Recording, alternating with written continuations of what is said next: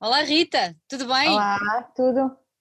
Olha, em primeiro lugar, muito obrigada por teres tirado um, bocadinho do teu dia, que eu sei que foi um bocadinho agitado, para estares aqui, para estares aqui connosco. Uh, para nós é muito bom teres aceite. Nós gostávamos de ter aqui duas pessoas, que eras tu e o teu partner, nestas andanças da organização de uma coisa muito especial que nós já vamos contar a quem nos está a ouvir, mas não foi possível, por isso é muito bom ter-te aqui. Uh, e olha, obrigada por teres tirado este bocadinho do teu dia. E obrigada pelo convite, tendo em conta que é um festival assim um bocado fora.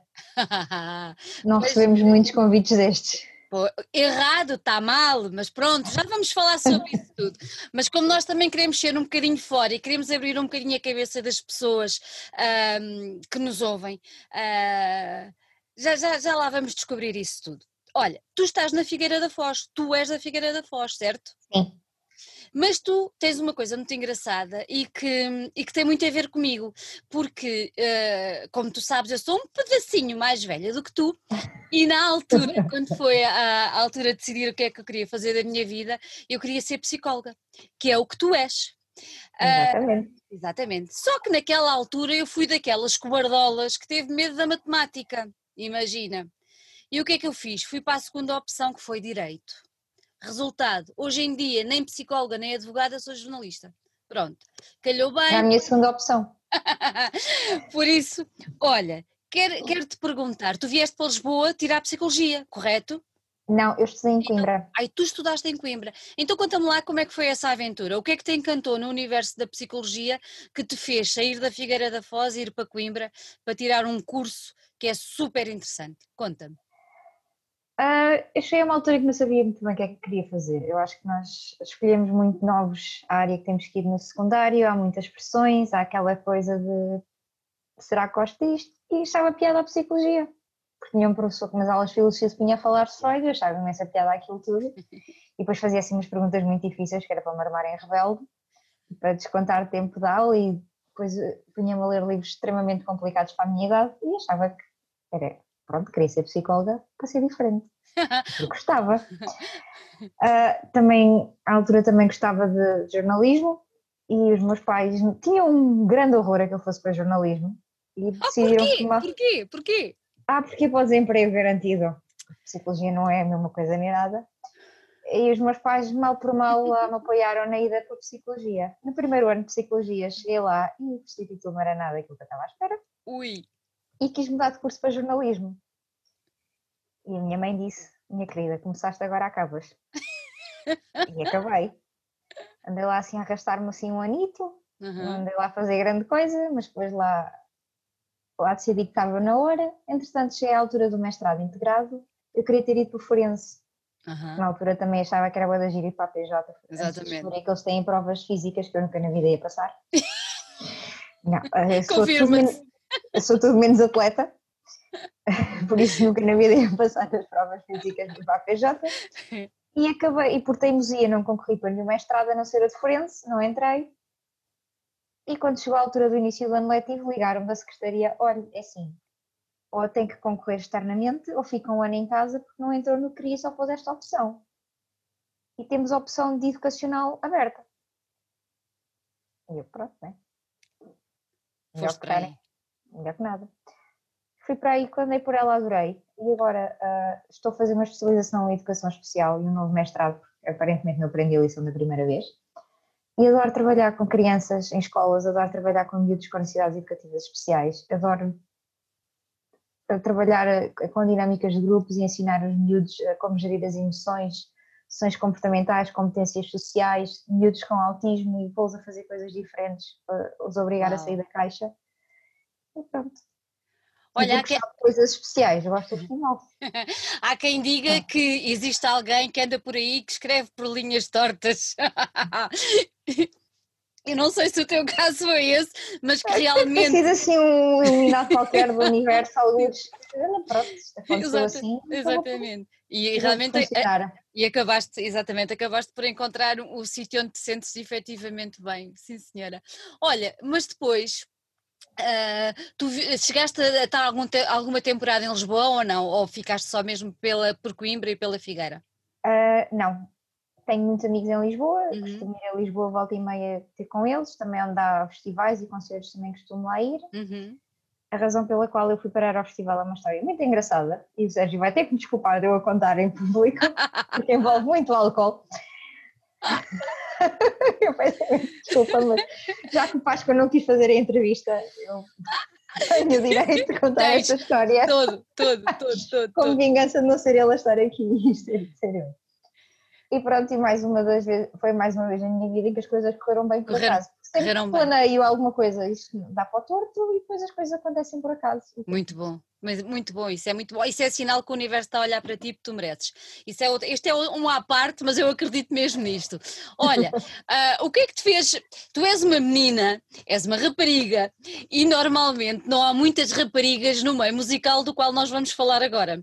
Pronto, uh, eu sei disso porque fui casar com um grinder e e fui dar, a, dar vida a outro. Há coisas assim estranhas no universo, pronto. Exatamente, os e, acasos. e é assim, eu não é o meu género de música, mas aprendi ao longo de muitos anos a ouvir e, e hoje em dia já não apreciando de corpo e alma, mas já consigo distinguir algumas coisas na música mais extrema e e confesso que me divirto imenso nos concertos, gosto imenso de ir aos concertos de grind, acho o máximo, pronto.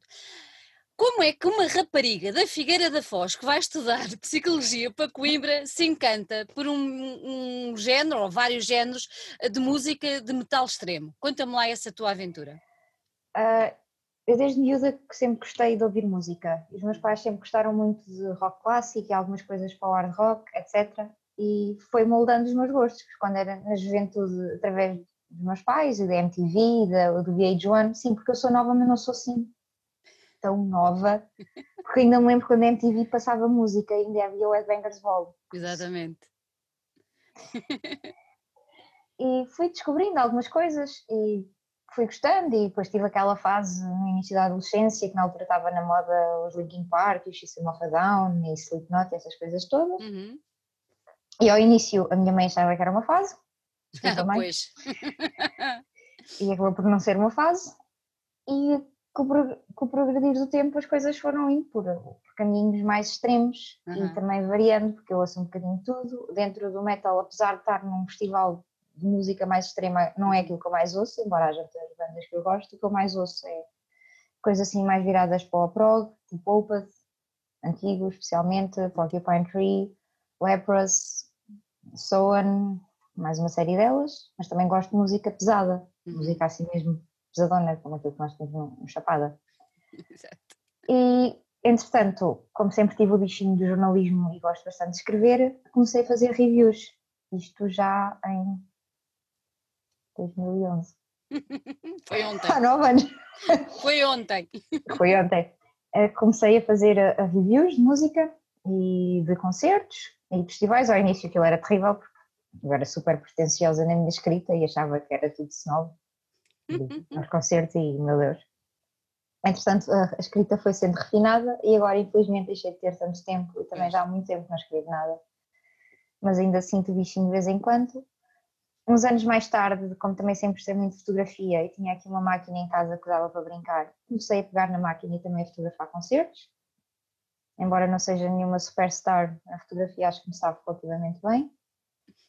E foi nestas andanças que uh, conheci o Páscoa, foi no Vagos em 2000 e... Já, nós já nos conhecíamos de vista, porque eu também já tinha ido à Chapada em 2015, na altura até fui para fazer a reportagem de Chapada em 2015. E mais tarde, no verão, no Vagos 2015, o Páscoa andava com ideias de fazer o famoso Open Air que nunca aconteceu estávamos a falar, a beber copos e não sei o quê, eu falei com ele, olha, precisares de ajuda na parte da imprensa, não sei o quê, até te posso escrever os press releases em inglês, para te escrevo em inglês e também já vi que o inglês às vezes tem assim umas falhas e não me importa nada te ajudar com essa parte. Começámos a falar, ah, tu és da Figueira da Foz, aquilo tem lá praia, eu, já, tem. Começámos a falar, não sei o quê, olha, Figueira da Foz até era um sítio giro para se fazer aquilo, olha, pois era, tenho lá um sítio espetacular ao pé da praia. Minha mãe até trabalha na Câmara, por isso sabemos muito, ela pode nos explicar como é, onde é que nós temos que pedir as autorizações e pronto, foi assim. Depois o, o Páscoa veio à Figueira para fazermos a reunião, na altura, Eu não percebia nada do que é que estava a passar, eu não sabia, sabia lá o que é que se passava. Eu sabia lá o que, é que era uma licença de som. yeah. O que é que era a, a Sociedade Portuguesa de Autores, ou, eu sabia lá o que é que isso era, eu não sabia nada disso, para mim era coisa, coisa. E depois fui, fui acompanhando o Páscoa no processo, fui aprendendo fazendo, depois foi o Chapada de Inverno em 2016, na altura tive, uh, fiz um booklet para o festival, entrevistei as bandas, escrevi um pequeno resumo, ainda tenho ali numa caixa, depois no final até, até vos Uhum. posso mostrar. Uh, com a ajuda do, do Jó, que fez a parte gráfica, que teve uma pachorra enorme para maturar, coitado. foi mesmo boa pessoa.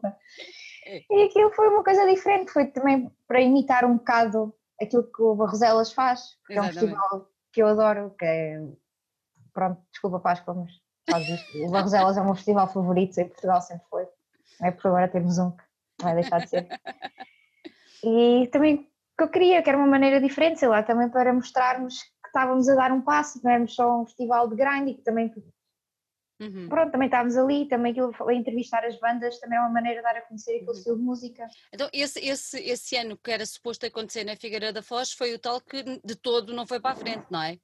Foi ah, aquilo que eu gosto de chamar a maior lição da minha vida. Foi a maior lição da tua vida. A do Páscoa provavelmente também, mas da minha tenho a certeza que foi. Aquilo foi um balde de água frio. Aquilo foi, foi Vocês uma ainda- experiência. Ainda levaram, ainda levaram o projeto até muito longe ou, ou, morreu à Nós- criança? Nós levámos aquilo longe ao ponto de termos que mudar de nome à última da hora e fazer aquilo que era ter sido open air no, em, em Cantanhede, num bowling alley. Pois. aquilo foi, foi uma aventura. Só quem lá esteve é que sabe a aventura que foi. Aquilo foi o muito bom e o muito mau. Foi É uma lição de vida. Aquilo foi, aquilo, foi uma, aquilo foi uma escola autêntica do que fazer e do que não fazer de certeza absoluta. Do- Olha, por- por- pelo facto de ser, ter sido assim uma dualidade de experiências, vocês não puseram em causa não andar com o festival para a frente nos anos seguintes? Ou Ah, ponderaram isso? em 2017 não fizemos chapada em janeiro, porque aquilo, pronto, a questão económica Pois. não correu nada bem. Depois em 2017 também estávamos assim um bocado. Depois fizemos um outro chica outra vez no verão de 2017, mas como já não havia a polémica à volta, já não chamou tanta gente e ac- acabámos por deixar morrer. Depois voltámos com Chapada ao RCA em janeiro de 2018, depois fizemos 2018, 2019, agora em 2020. Olha, a, Felizmente. a- a polémica tinha a ver com o quê? Ah, ah.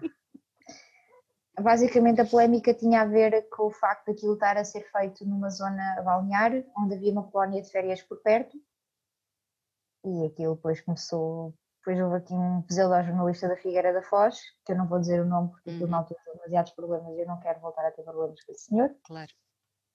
que andou a escrever assim umas coisas que não eram totalmente verdade, as coisas saíram completamente fora. As pessoas não têm noção, não, Não, têm noção. Não, não de- noção, eles é saíram passa, completamente não. fora de controle porque é aquela coisa de é um- música de feios, porcos e maus, Exatamente.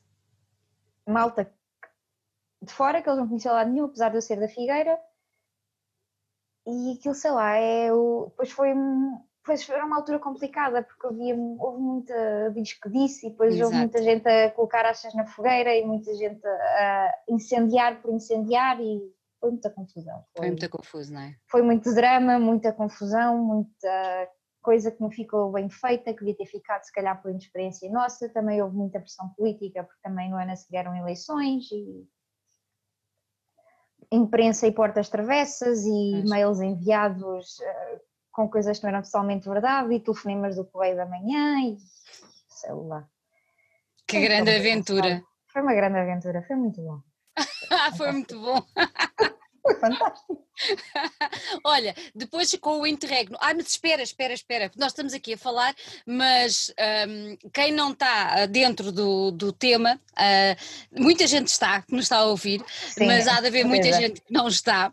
Ah, vamos começar por uma coisa. Estamos a falar de um festival que se chama, eu vou dizer assim, XXX, Chapada na Tromba. Pronto, ficam já hum, elucidados sobre, sobre o, o nome. Primeira pergunta: quem é que se lembra do nome? Foi o Páscoa?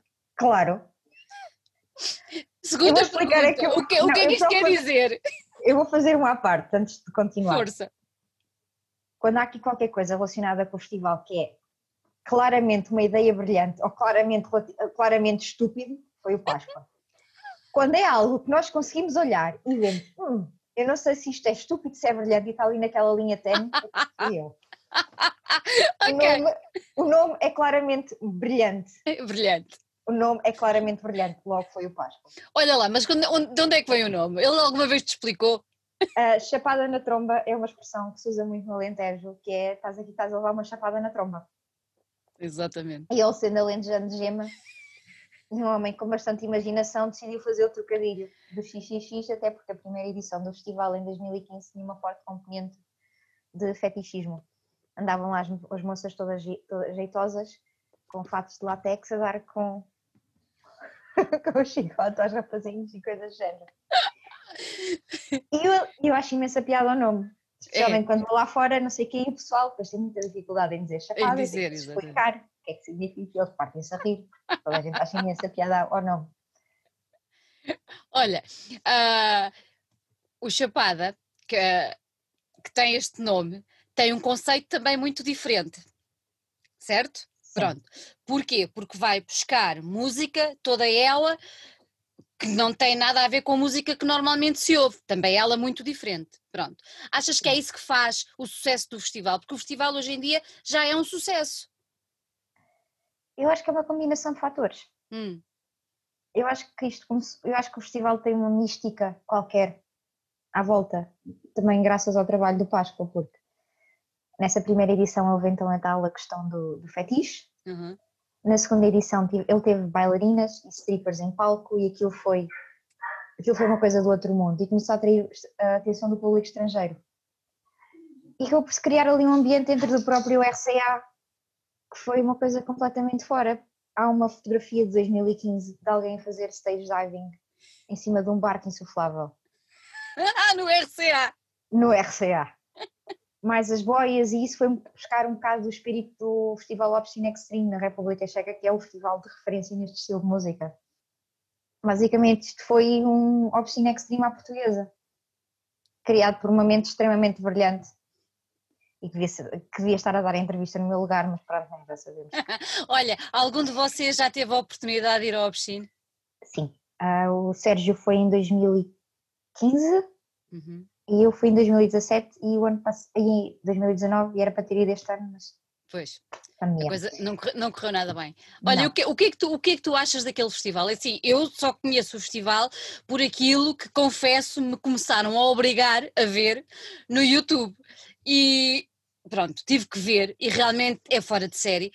E, e, e, já falámos, já, já não sei quem foi o convidado, que acabámos por falar no Obscene, e eu disse a toda a gente, por favor vão ao YouTube e vejam, porque não há igual. Uh, não. Vocês quiseram transpor um bocadinho aquele espírito uh, para, para a Chapada, não é? Sim, e acabámos por criar uma coisa uh, parecida, mas diferente, uma identidade própria e com uma mística muito própria. O Chapada é um mundo à parte, quer se goste, quer não se goste. O Chapada tem aquela aquela vibe, aquele ambiente, é, é difícil explicar. É pessoal que nem sequer gosta daquele estilo de música que vai lá uma vez e fica completamente encantado com o espírito. É uma grande festa. Coisa, é? é? uma grande festa, é. E é um festival onde acontece tudo e mais alguma coisa. Algumas coisas muito boas, outras menos boas, mas já lá vamos, vai para a frente. Olha, vocês, e... vocês, vocês vieram para o RCA logo em 2018. Uh, não, foi logo em 2015 quando Ah, em 2015, ok. O RCA tem sido, o RCA tem sido uma casa incrível. Eu acho que aquilo também, eu acho que parte do ambiente do Chapada e parte do sucesso também se deve à equipa incrível do RCA. Uhum. Eu gosto muito de vocês, mesmo quando estou com mau feitio, está bem? às vezes tenho um bocadinho mau feitio quando estou enervada e Olha, e pessoal, por vários lados. O pessoal do RCA, com o Sérgio à, à frente, claro, uh, aceitou de imediato a vossa ideia de levar para ali um mini option? Eu acho que sim, se eles não tivessem aceitado, nós não continuávamos lá. Pois também é um facto. Eu acho que, tendo em conta o estado de destruição que aquilo fica todos os anos, e a conta da limpeza, eu acho que se eles não gostassem, já, já nos tinham dito: olha, meus amigos, vocês são muito boas pessoas, mas têm cana do outro lado. eu acho que se eles não fossem tão corajosos uh, como nós, acho que isto já não resultava, até porque Chapada uh, é no RCA e o RCA é a casa, apesar de já se estar a tornar um pequeno demais, temos recebido cada vez mais, uh, mais interesse do público, especialmente do público estrangeiro. Uhum. Temos tido gente de vários cantos do mundo. O RCA continua a ter aquela magia especial e e temos que avisar o pessoal para não se mandar das galerias lá para baixo. Pois, Provavelmente há de haver todos, todos os anos há de haver algum iluminado que se faça pela cabeça e nós temos que os avisar para não fazerem aquilo. Exatamente. E o, e o staff do RCA é, é cinco estrelas. Alinham nas brincadeiras, estão ali sempre bem dispostos e não gritam connosco e são super compreensivos. Eu acho que também parte do festival também se deve à relação que temos com o RCA. Claro. Olha, como é que vocês, vocês tinham no, in, no início, não sei se estou a dizer alguma coisa completamente errada, mas uh, corrige-me, uh, a maior parte das bandas que vocês traziam ao alinhamento do festival eram portuguesas, não era? Sim, nas primeiras edições, a maior parte das bandas, a primeira edição, a maior parte das bandas eram portuguesas, foram só duas bandas estrangeiras. Uhum. Foi Gigai e aqueles senhores da Áustria que não muito... Ah, não, foram três, os Prostitutes Figurement, que entretanto já voltámos a trazer, o Gigai uhum que iam voltar agora em 2021, mas depois voltam em 2022, e uns senhores da Áustria que não me vai dar complicado falar, uhum. Uhum. Mas Olha, lá está, ao início eram muitas bandas portuguesas. Pois é começámos sempre a apostar na, nas bandas portuguesas, embora não haja assim muita variedade. Pois, exato. E temos trazido nomes estrangeiros e temos conseguido trazer coisas não lembrou ao diabo e que temos tido uma sorte e têm sido riscos bastante grandes que até era agora isso, têm compensado. Era isso que eu te ia perguntar, como é que vocês vão arriscando em trazer uh, bandas estrangeiras? Uh, tem corrido muito bem, eu sei, uh, mas como é que fazem esse processo? Vocês lembram-se e dizem, olha, bora lá. Como é que, como Basicamente é, que isso? é isso, é, estamos no brainstorming, olha, eu gostava de ter esta banda. Não, não gostavas que são muito caros. Olha, eu gostava de ter esta banda. Não, não gostavas porque eles não, não se vão ter um avião para a Europa porque isso é muito caro. Olha, eu gostava de ter estes. Olha, manda-me ela perguntar, atira o barra à parede. E às vezes escola. Às vezes escola. Às vezes escola.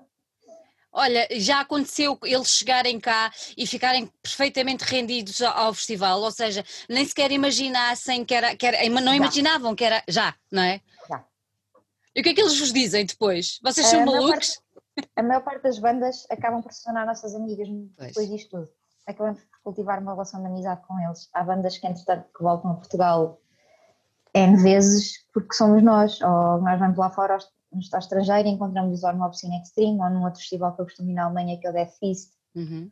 também é assim de género, embora mais pequeno, e o pessoal, ei, fazem grande festa quando nos veem, ei, anda cá, já não devia tanto tempo, e andamos lá de um lado para o outro, e depois vamos conhecendo mais bandas, e olha, eu toco na banda X, e vamos trazendo, vamos trocando também vamos divulgando o festival assim um bocado por causa disso. Andamos lá fora e damos flyers em mãos e andamos a colar pósteres e depois conhecemos alguém numa banda que está lá, depois conhece não sei quem fomos a conversar. Uhum. E depois também no meio também vai muito o passa-palavra, não é? Sim.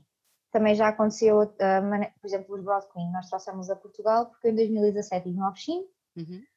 Estava lá pessoal que já conhecíamos antes, conseguimos meter-me lá no backstage, quando os Broad, depois os Broad Queen terem estado a tocar, começámos a falar com eles trocámos os e-mails, cheguei a Portugal, olha, Páscoa, falei com eles, quero Broadcom e Páscoa, está-se bem. E ele mandou e-mail, tratou tudo e em 2019 tivemos cá. Já reparaste, é muito engraçado. A, a maneira como, como, se fala, como, como tu estás a falar, é muito a maneira como, como o, próximo, o próprio festival existe. É, está-se bem. Não é? Nós não somos profissionais, nós não ganhamos dinheiro com isto se tivermos sorte não o perdemos.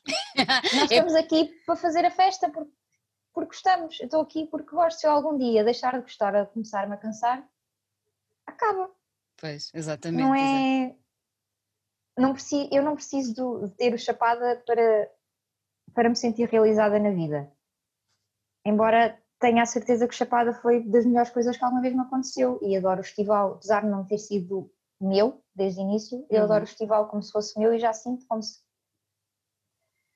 como se fosse o meu, o meu pequeno projeto, porque é uma coisa incrível. E vamos desafiando cada vez mais a fazer coisas diferentes, a trazer bandas que nunca vieram a Portugal, mesmo noutros eventos, na Chapada Sessions. Chapada é para, Sessions. Para tentar fazer as coisas de maneira diferente, uhum. porque gostamos de música. Claro. Olha, as, as, Chapada Sessions apareceram para quê? Para tentar prolongar um bocadinho mais o conceito do festival? Qual foi a vossa ideia? para prolongar o conceito do festival, para trazermos coisas diferentes e para juntar os trocos e para termos parcerias. Uhum. Não, por exemplo, não conta como Chapada Session, tem outro nome, que é o Back to School, que fazemos com a malta da Songs for the Deaf, que é pessoal quem nós gostamos bastante, com quem sempre quisemos trabalhar, com quem mudou bastante bem a trabalhar. E aquilo resultou, e são quatro bandas portuguesas, no RCA também, e aquilo é uma festa. E temos, temos casa quase cheia sempre, e estamos ali na festa, e depois estamos no backstage, alguém leva vinho caseiro e comidas, e estamos ali num banquete lá atrás, a noite toda e o pessoal vai para o palco e está lá a curtir e andamos no meio do público a beber umas cervejas, a conversar com toda a gente.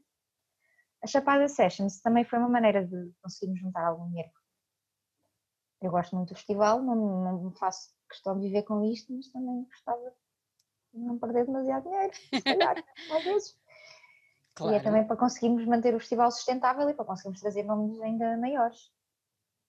E também, por exemplo, nós agora no, nas últimas uh, sessions que fizemos, que é as Morbid Sessions, uh, trouxemos cá a Nader Sadek e a Carcock. Eu adoro a Carcock, uma banda que eu sempre quis ter num dos meus eventos, já tinha visto no Barroselas quando eles cá vieram em 2017, 18? Ah, não me lembro. Uh, e gostei bastante. E disse ao Páscoa, olha, quero trazer cá a Carcock. Ah, mas não, enca não encaixa no Chapado, ah, mas encaixa na Morbid Session. Ok, e eles aceitaram logo? Acho que sim, não fui eu que tratei, não fui eu que tratei disso, mas acho que sim. Nader Sadek também já tinha conhecido quando estive na Alemanha, no Death Feast. Na altura já se tinha feito a ponte de ligação, já tínhamos conversado com o Nader e não sei o que, achamos que ficava melhor também por causa daquele misticismo todo da música dele, apesar de ser mais para o death metal, acho que ficava melhor nas Morbid Sessions e acabámos por trazer. Uhum, uhum. Olha, uh, há uma, uma frase que diz grind is love. Sim, isso é dos nossos amigos de Serrabulho e eu concordo perfeitamente com eles porque o grind é amor. Completamente. Olha, e por falar em Serrabulho, o Serrabulho encarnam perfeitamente o espírito do Chapada. Da mesma maneira como Chapada e o RCA andam juntos, Chapada e Serrabulho também andam juntos. Os Serrabulho são uma forte, são uma grande peça de ligação no festival, são são uns chatos, mas eu adoro-os. vocês são lindos, vocês são lindos, mesmo quando eu grito com vocês. e tem a particularidade de contar com a participação do, do teu partner. Uh... Sim, e Serrabulho, eles têm uma imaginação fora deste mundo. Aquilo é. E vão lá fora.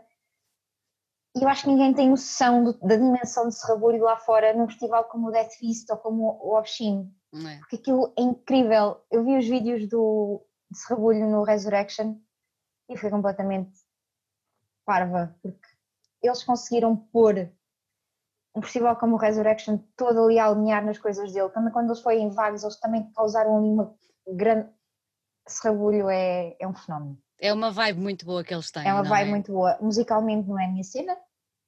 Musicalmente há coisas uh, melhores, mas a nível de espetáculo, a nível de de espírito, a nível de tudo, o Serrabulho é. É, eles são, são imparáveis.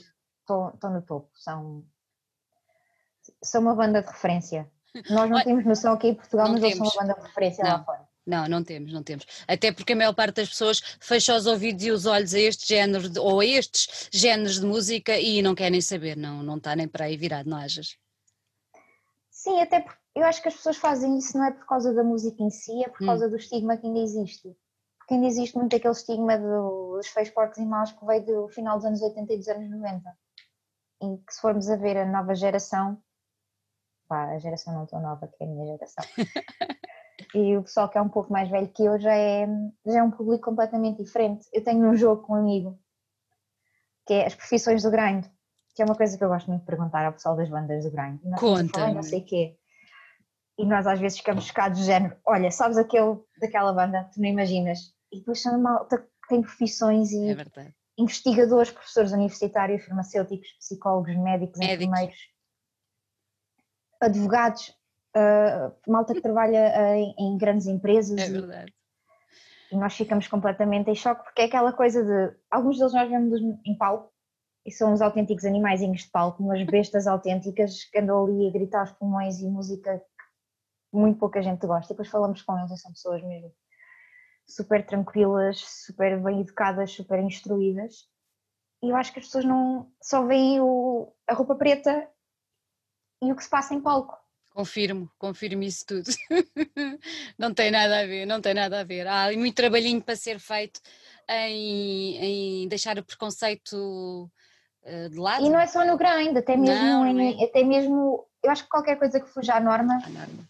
mesmo no hip hop, apesar de não ser uma coisa que eu conheça praticamente nada, também dá muito esse estigma do hip hop ser a malta do gueto. É, muito. Quando na verdade vamos conversar com uma malta do hip hop e são pessoas extremamente cultas e instruídas. Por exemplo, o Tiago, que era da Nalepsi, que é um grande amigo, que é uma pessoa que eu gosto bastante. O Tiago é um tipo extremamente inteligente. Eu leio, apesar da música que ele faz não ser a minha sina, leio as letras que ele faz e não é qualquer pessoa que consegue escrever daquela maneira. E falamos com ele, ele é um tipo super tranquilo, super chill, com uma cabeça e com um mundo ali completamente à parte, com um nível de cultura geral completamente fora. É. E se alguém o vai a ver só por causa do hip hop, vai ter uma ideia completamente errada. É, é. Eu acho que qualquer estilo de música que seja diferente da, daquele rockzinho mais clássico e do pop rock da rádio e não sei o quê, que Yeah. Acho que as próximas gerações têm ainda muito, muito, muito muito que fazer, quer dizer, há de sempre haver e há de sempre existir, sim, sim. não é? Franjas de gostos e de, de, pessoas. É o teu cão que anda aí, é? Uhum. Só um minuto. Ele pode aparecer, não faz mal. Cães e crianças são sempre bem-vindos às nossas conversas. E gatos. Desculpa. Não faz mal, não faz mal. Olha, uh, tu estando no festival, mesmo não sendo logo naquele iníciozinho, tu há bocadinho ias dizer que a tua entrada para o festival foi assim regada uh, e bem regada. Acho que é a altura certa de tu nos explicares como é que isso aconteceu. Foi, foi essa conversa, por acaso, lá no VAC, estávamos a ver. Ai, foi essa! Ah! Eu, só, eu quando estou sóbria, e eu, início, eu sou muito tímida ao início, eu sou muito calada, sou muito envergonhada ao início, e às vezes precisa ali daquele empurrãozinho. Eu odeio ter que ir falar em público. No Chapada, eu vou sempre ao palco Vai dizer duas ou três palavras e às vezes mandar-me do palco. Este ano não mandei do palco, mas andei lá com, com os glow sticks, que era mais giro, assim não me magoava. E aquilo para mim estar ali a falar à frente daquela gente toda, aquilo para mim é uma ansiedade, um medo, um pânico, é um horror. E foi a maneira que tu tiveste para ultrapassar e chegar ao pé da Páscoa e dizer: Olha lá. Foi um bocado isso, nós estávamos a falar, não sei o que, porque eu já tinha pensado nisso quando eu tinha falado do Open Air. Eu já tinha pensado nisso, ah, se calhar na Figueira, mas pronto, eu pensei. Eu não o conhecia muito bem na altura e pensei: yeah. vai achar que eu sou aqui alguma maluquinha que aqui anda. Quer dizer, uma pessoa que não percebe nada do assunto. Vai-me aqui mandar estas dicas. Eu já aqui ando há tantos anos, vai aqui esta miúda que anda aqui há, que anda aqui há cinco minutos mandar-me estas dicas. Estava assim um bocado envergonhada. Depois lá termos de abrir uns copos, lá tive coragem, tivemos a conversa e pronto. Né? Olha, há bocadinho estavas a falar. há bocadinho estavas a falar que, do, da história do barco, não é? De alguém Ai, que. Sim. que mandou... foi, foi, o objeto mais estranho que tu viste no RCA nas edições do Chapada ou já houve assim. Isso é uma pergunta muito difícil, honestamente. Ou já houve assim? Já houve assim. Uh, há uma banda que nós temos lá este ano, que são os Spasm, da República Checa, e ele tem uma máscara que é um dildo. E alguém roubou a máscara este ano, ainda ela ainda não apareceu. Ainda não apareceu? Ainda não apareceu. Se, alguém, se por favor, se tiverem a máscara do senhor dos Spasm, avisem que ele já não pediu de volta, está bem? Eu posso perguntar aos meus rapazes cá de casa, mas acho que não. Ah, se estivesse aí em casa já tinham reparado. Ainda estou para descobrir como é que aquilo desapareceu. Também já desapareceram coisas uh, de de, misteriosas que apareceram mais tarde em sítios completamente random. Meu Deus do céu! Mas o objeto mais estranho, sinceramente não sei, porque os Serrabulho levam tanto a petrecho para, para os concertos deles que acho que o barco definitivamente não é a coisa mais estranha que ele é. Olha, e os fatos? Há sempre muita imaginação uh, nos fatos, tanto de quem vai atuar, como por parte do, do público. público. Não é? Sim. Eu, a malta que vai para ali mesmo para arrasar por completo, eu fico, uau. Depois olho para aquilo. Hum, não tenho que parecer profissional, mas portanto, me parece bastante confortável. Não, coisas mesmo disfarces mesmo fantásticos. O pessoal esmera-se é eu não sei, há ali qualquer coisa de especial que traz o, traz o lado mais imaginativo do pessoal lá de cima. É muito engraçado, mas, mas pensa lá comigo. Uh, nós e, e, se calhar isto seria uma coisa também para, para tentar perceber, uh, mesmo, mesmo com o Opshin, um tipo de música como o grind, não é? Que é basicamente a base uh, ou é muito a base de tanto de um festival como do outro, uh, co, co, como, é que, como é que traz este género de animação? Como é que tu arranjas explicação para isso? Não arranjo, até porque, Não o, grind, até porque o grindcore tradicional é derivado da música punk e é música de protesto, aquilo é Exato. música mesmo de crítica social. De... E muitos desses artistas condenam um bocado a palhaçada que é feita à volta, é aquela coisa de. Não acham graça. não acham tanta graça, porque o grind é protesto, não é uma festa. Eu acho que pode ser as duas coisas. Exato. Eu acho que já que estamos a protestar, ao menos podemos fazer de uma forma festiva. Olha, banda, banda, banda, claro que faz. Bandas que tu tenhas trazido que sejam de protesto, recusaram-se algumas a atuar ou não? Ou a vir, não. digamos assim? Não. não. Não, não. Há pessoal que às vezes nós mandamos mail e nem sequer responde. E o pessoal que vem, às vezes acha assim um bocado estranho aquele ambiente todo, mas é primeiro estranha, depois entranha e depois acaba por perceber que cada um faz a sua cena. E alguns até mandam bocas e não sei o quê, mas acabam por gostar do festival e estar lá, que é aquela coisa, ah, pois, mas olha que nós não somos aquela malta do grind da festa, está bem, mas eu não quero só grind da festa. Claro. Eu quero malta de todos os estilos, tipos de grind, quero gore grind, quero brutal death metal, quero slam. Um dia mais tarde até vou querer coisas um bocadinho mais fora. Please. Coisas mais técnicas. Coisas mais, mais para o technical death metal. Tipo, oh. o Páscoa deixar-me trazer o Serate da Nova Zelândia, o Arcspire do Canadá, talvez? Não. Não. Pode ser que ele deixe, pode ser que ele deixe. Acho que as bandas queiram ouvir, porque isto agora está um bocado complicado. Agora está complicado. Olha, agora por tocar nisto do, do complicado, nós estamos em outubro e vocês já tinham anunciado o cartaz do, do próximo ano, vocês acontecem sempre em janeiro e viram-se, hum, não vou dizer obrigação, mas vocês tiveram a responsabilidade, eu acho que para mim é de responsabilidade e é de se vos tirar o chapéu, de anunciar uh, o adiamento do festival já para 2022. O que é que vos levou a tomar esta decisão ainda há três meses, quatro, do, do festival acontecer? Foram vários fatores. Uh, para começar, nós em abril, quando lançámos o cartaz, estávamos cheios de esperanças. Uhum. Isto ia durar três ou quatro meses. Claro. Ai, a doce inocência. Doce inocência. A doce inocência do início da pandemia. Exatamente. E, entretanto, começámos a perceber que as coisas em Lisboa são complicadas. Muito. As coisas no resto do país estão muito complicadas. As medidas provavelmente em bares, discotecas, salas de espetáculos, infelizmente, deverão ser as últimas coisas a ser levantadas. Logo, termos um RCA a um terço da capacidade não é economicamente viável para nós. Chegámos àquele ponto de não, de, de não retorno, tínhamos começar a comprar voos das bandas. As companhias aéreas agora já não estão a cancelar voos, ou seja, íamos comprar, se cancelássemos o festival, não íamos ter dinheiro de volta. Ou se tivéssemos que adiar, provavelmente ia ser muito complicado para nos desembaraçarmos dos voos. Ou seja, íamos estar a perder dinheiro a patrão. Quatro das nossas bandas vinham fora da União Europeia. Zavleg, a Volvodinha, se bem que Zavleg metade é da Alemanha, metade é da, da África do Sul, porque é metade dos elementos de Volvodinha e metade malta de Stillbirth da Alemanha. Mas seja como for, são duas bandas que vinham fora da União Europeia, provavelmente não iam conseguir entrar. Os Rot vinham do Brasil e é uma banda que eu quero muito ter cá, porque Rot tem 30 anos de carreira cantam em português, são conhecidíssimos lá fora e nunca tocaram em Portugal. Nunca tocaram cá. São uma instituição do grind e nunca tocaram em Portugal em 30 anos de carreira. Ai. Isto ia ser a estreia deles. E lá está, tendo em conta o estado da situação no Brasil, eles não iam conseguir entrar em Portugal. E também tínhamos uma banda da Rússia, que é Excoriation, que também não iam conseguir entrar na União Europeia.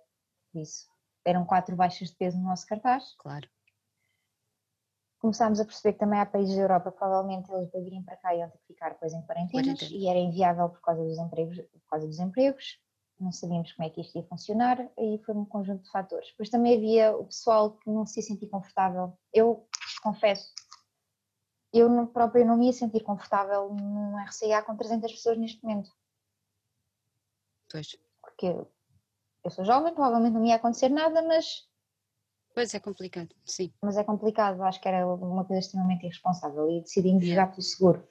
Pensámos primeiro em adiar para meados de 2021, mas depois reparámos que íamos se calhar a cair em cima de muitas tours e muitos festivais que foram adiados. Exatamente. E também não, acho que há espaço para toda a gente, também não queríamos estar a impor em cima de ninguém acidentalmente ou estar a causar algum constrangimento às bandas, porque muitos deles tiveram tours adiadas íamos ter que mudar muito o cartaz, então decidimos uhum. adiar um ano, assim já toda a gente sabe que aquele é o nosso fim de semana, Exatamente. aquele fim de semana de janeiro é nosso.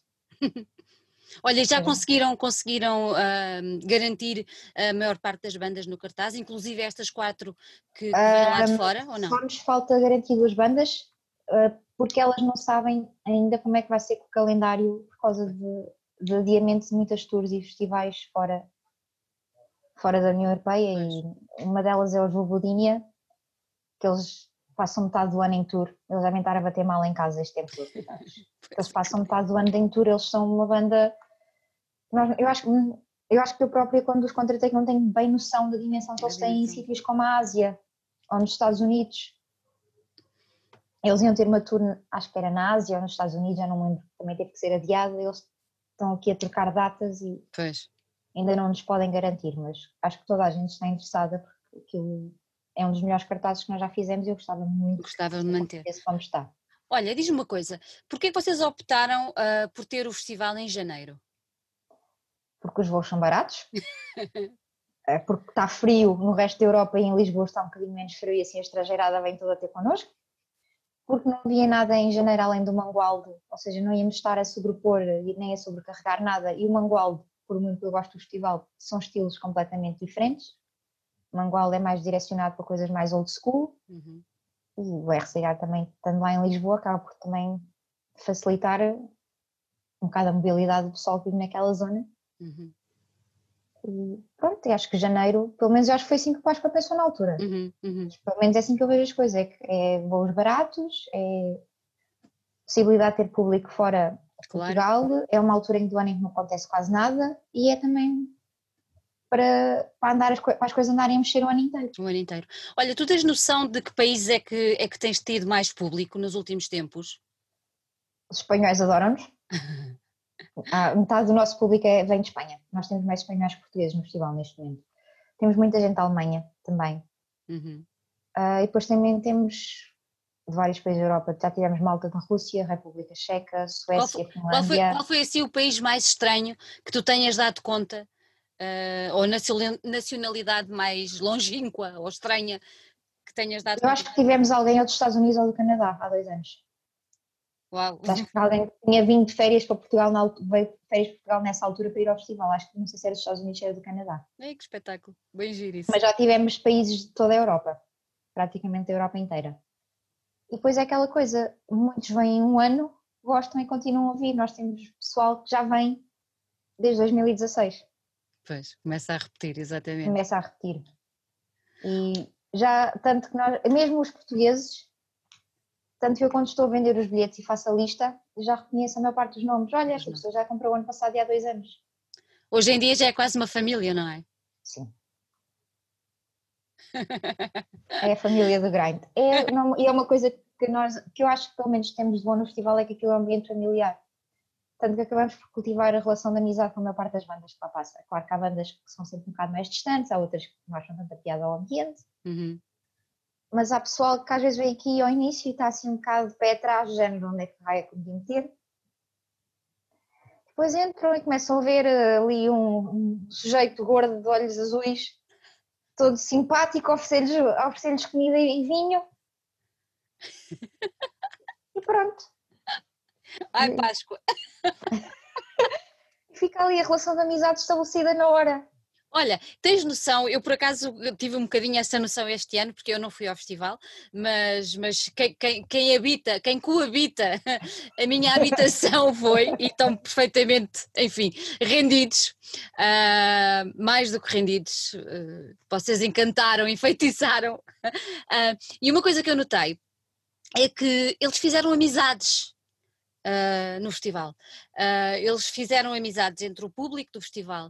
Uh, eu sei que num dos dias, durante o, aquele intervalo que vocês fazem, eles estiveram a jogar à bola, tiveram a jogar à bola. Atenção, sério? a jogar à bola no RCA. Ai, não. Sim. Ai, não sabia dessa. Pronto, tiveram a jogar a bola no RCA e fizeram amizades com pessoas lá dentro que ainda hoje mantêm contacto. E isso também é muito, muito interessante de, de perceber, porque acabam por trocar eh, conhecimentos e com pessoas eh, que de outra maneira se calhar não, não, não, não, se, não se cruzariam e, e que ainda dá mais essa força de família ao festival. Sim, uh, nós próprios também. Eu Uh, o ano passado estive de férias na, na República Checa, a uhum. Eslováquia e na Áustria, e na Áustria fiquei em casa do pessoal que conheci no Chapada em 2016 e cultivei é uma relação de amizades e fiquei lá em casa deles. É e é também é vou, tenho amigos na Alemanha que me oferecem casa e na Holanda e na Bélgica e andamos de um lado para o outro e vamos aos festivais uns dos outros ou vamos aos concertos uns dos outros e promovemos as coisas uns dos outros e encontramos-nos no Obscene Extreme e é uma família, mas é. vivemos todos e tenho cultivado grandes relações de amizade e tem, o festival, o festival trouxe muita coisa boa à minha vida. É muito giro, é muito giro, é um conceito muito, muito giro. Eu espero que quem nos esteja a ouvir, quem, quem conhece o festival, a esta altura deve estar derretido. Quem não conhece deve estar com uma curiosidade brutal. Eu só espero que as pessoas vão realmente procurar. Uh, uh, o meu ver... conselho para essas pessoas é: levem tampões para os ouvidos, se não tiverem habituado a este tipo de música, e deixem-se ir, deixem-se estar descontraídos, mente aberta. Vão lá, bebam um copo, ponham-se a conversar com o pessoal, vejam o ambiente. Quando for o, o Serrabulho, ponham-se a dançar na festa, porque Serrabulho acho que é sempre uma banda chamativa para quem não percebe aquele tipo, porque é sempre a festa. Uhum. E observem, vejam, vejam a dinâmica, vejam os comportamentos das pessoas e percebam que a música é importante, é, mas um festival não se faz só de música. Claro. E felizmente temos muito disso em Portugal. Um outro festival que também tem um ambiente muito familiar, não sei se já foste, é o Barroselas, no Norte. Uhum. Ainda não. O Barroselas, o Barroselas aquilo também é, é um mundo à parte. É um mundo também. à parte. É. Eu adoro aquilo. e, só que eles já têm assim um bocadinho mais de experiência que eu, assim, uns, uns, uns quase uns 20 anos a mais de experiência. Atenção que eu não estou a chamar velhos. Não, mas, mas vocês, eu já tenho 22, vocês vão no caminho.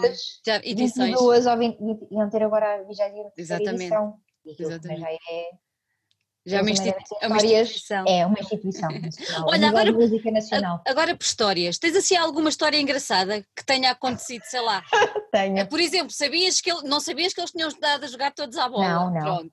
Uh, estás a ver? Eu já te contei uma história engraçada sobre a última edição do, do Chapada. Eu não apercebi nada. Eu deve ter sido quando estava lá atrás no backstage, mas eu não apercebi nada. Mas olha, por mim, se o RCA vos deixa, estejam à vontade, aquilo é mesmo para o convívio. Acho que sim, acho que pelo menos naquele dia deve ter deixado que eles estavam. Olha, então eu partilho aí connosco uma história. Um, não tens limites, podes contar o que for. Eu sei que já não andaram as meninas vestidas de látex a dar assim com palmarinhas. Não, não tem acontecido, mas estás à vontade, Rita. Ah, então eu vou contar a minha história favorita. Força.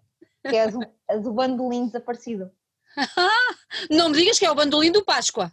Exatamente. Oh meu Deus! Ah, isso foi uma história super engraçada. Uh, todos os anos temos malta que se estica um bocadinho com os copos. Temos um sofazinho lá em cima, onde nós costumamos, onde costumamos pôr as, as bandas, a, a, malta das bandas adormecida a, a dormir a cesta. Este ano, um rapaz de uma banda com que eu até tenho bastante confiança acabou com a cara pintada.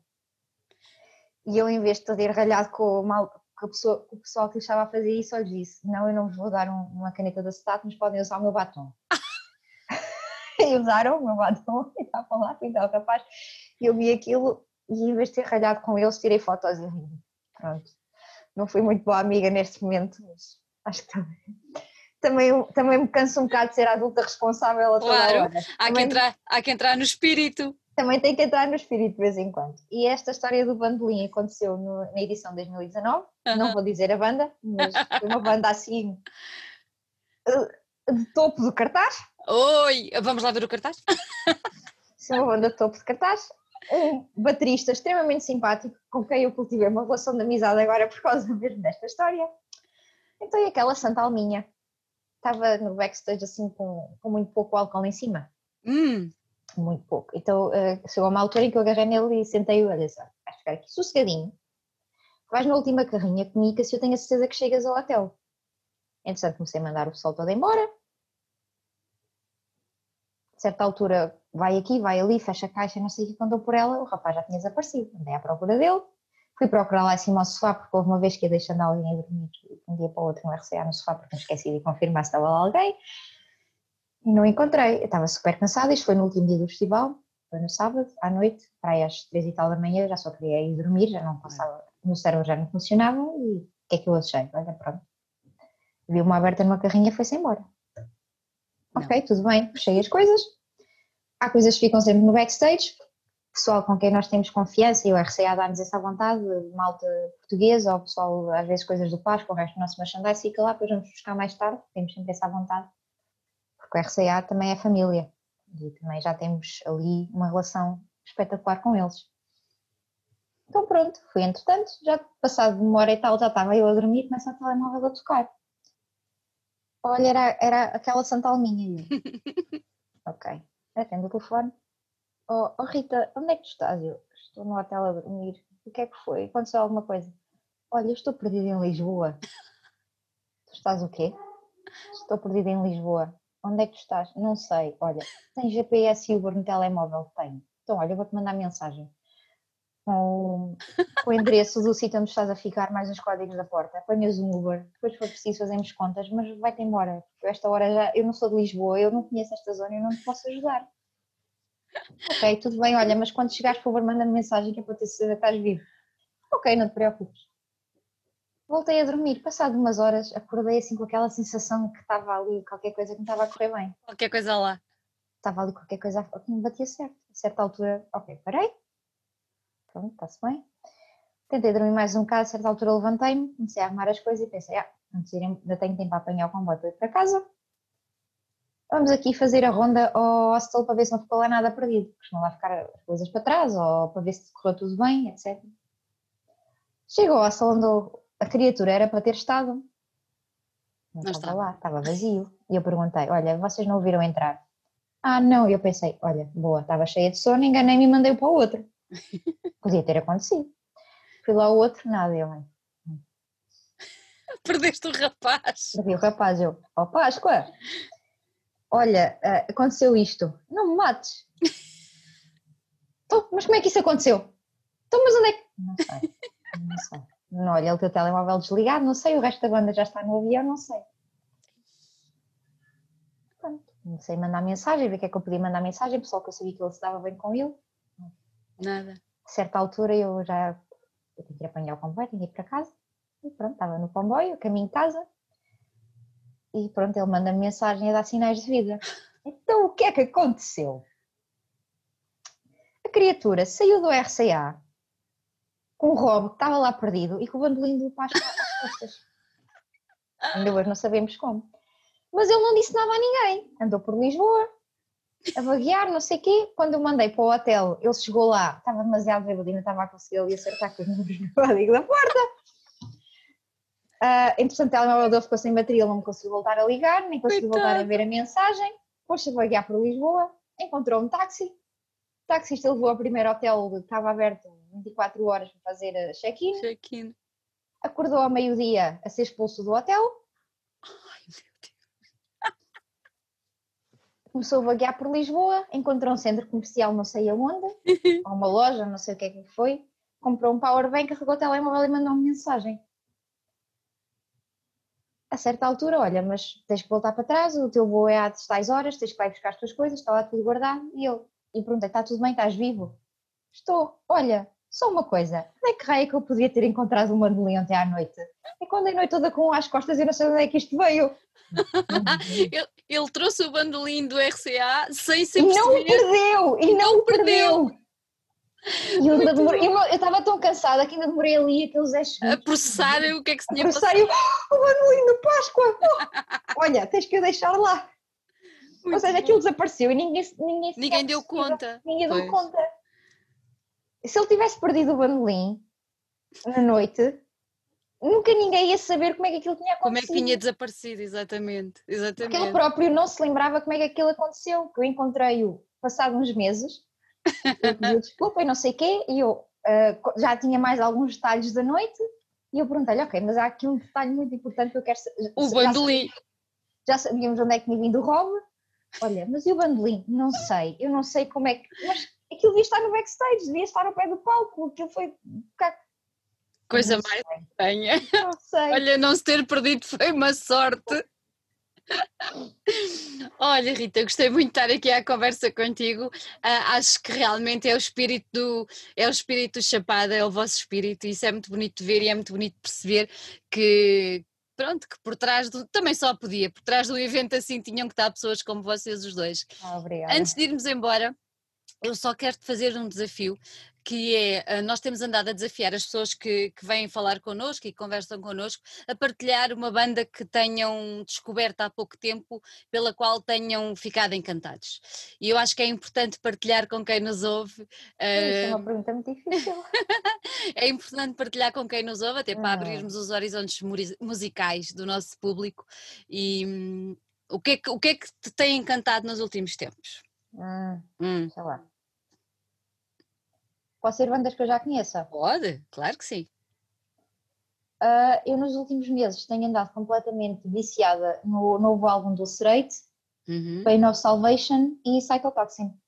Pronto. Pronto, Fico... são as coisas que eu tenho andado a ouvir mais e são é tudo diferente. Ficam aqui as duas sugestões. As três, as três. As três, as três, as três. Olha, antes de irmos embora, diz-me só uma coisa. Vocês já tinham bilhetes vendidos? Quem quiser eh, devolver, Sim, como é que isso funciona? Já tínhamos bilhetes vendidos, uh, são válidos para o próximo ano. Ok, é isso. Também já nos mandaram um mail e nós fazemos a devolução do dinheiro. Pronto. Fazemos a devolução do valor do bilhete, porque aquilo, quando se compra o bilhete na página do, do Bicartel, paga-se taxas por causa hum. do PayPal, etc. Essas taxas nós não podemos devolver. Pois. Ficaram lá retidas, mas devolvemos o dinheiro do, do valor do bilhete e quem quiser quem quiser o dinheiro de volta, porque não pode ir em 2022 ou porque é muito longe, é só mandar-nos um e-mail, a mensagem que nós tratamos disso. Quem quiser ficar, fica, até porque nós provavelmente vamos ter que depois aumentar o preço e claro. tem a vantagem de eu ter comprado com este tempo de antecedência, claro. é muito mais claro. barato. Com um ano e tal de antecedência. Olha, Rita, mais uma vez, muito obrigada. Uh, Deixo-te aqui um grande beijinho e um aplauso pelo trabalho que vocês têm feito. Páscoa Obrigada. também é para ti. E, e olha, que corra tudo bem e que este ano termine o melhor possível e que o próximo volte tudo a entrar nos eixos, que é para conseguirmos levar isto tudo um bocadinho para a Sim, eu espero que em 2022 isto já esteja o mais normal possível, que é para termos o RCA cheio de gente. Esperemos bem que sim. E para termos o festival, porque um, um chapada com medidas de higiene não. e segurança não é um chapada. Não, não. Infelizmente. Não é. De todo. Não é. Não é. Um festival se o pessoal andar lá abraçado uns aos outros e oh meu Deus, já não devia há tanto tempo e anda aqui beber um copo comigo, olha, trouxe isto do meu país, olha, e sem haver este espírito, sem haver o, a nossa família internacional, sem haver ali aquela gente toda que nós adoramos do fundo do nosso coração e todas aquelas pessoas que acreditaram em nós quando houve aquele, não digo fiasco, porque não foi fiasco, porque o pessoal de Costa foi divertido, quando houve ali aquele percalço em 2016, uhum. todas aquelas pessoas que acreditaram em nós e que nunca deixaram de nos apoiar, vocês são os meus heróis para sempre. porque aquilo foi uma lição de vida e deu para ver o bom, o muito bom, o mau e o muito mau, e vocês, e vocês com toda a certeza fazem parte do muito bom. E acho que é importante dizer isto, porque nós sem o nosso público não somos nada. Claro, exatamente. Olha, Rita, mais uma vez muito obrigada e um grande, grande, grande beijinho para ti. Tchau. Para vocês também, muito obrigada por esta oportunidade. Tchau, querida. Adeus.